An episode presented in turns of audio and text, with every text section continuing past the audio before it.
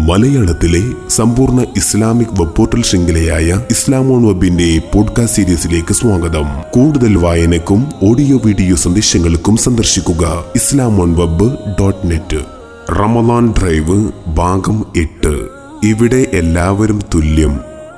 ഇഫ്താർ ടെന്റുകൾ റമദാനിലെ മറ്റൊരു സവിശേഷ കാഴ്ചയാണ്. പ്രത്യേകിച്ച് ഗൾഫ് നാടുകളിൽ. റമദാൻ പിറക്കുന്നതിന് ആഴ്ചകൾക്ക് മുമ്പ് തന്നെ ഇതിനായുള്ള മുന്നൊരുക്കങ്ങൾ ചെയ്യുന്നത് കാണാം.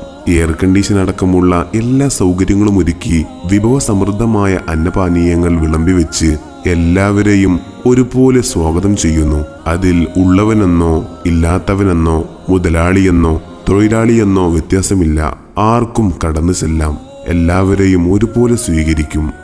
വിശിഷ്ട അതിഥികളെപ്പോലെ ഭക്ഷണം കഴിക്കുന്നിടത്തും യാതൊരു വ്യത്യാസവും കാണാനാവില്ല. എല്ലാവർക്കും ഒരേ ഭക്ഷണം കഴിക്കുന്നതും ഒരേ പാത്രത്തിൽ നിന്ന് വിവിധ നാട്ടുകാരും ഭാഷക്കാരും അതിലുണ്ടാവും.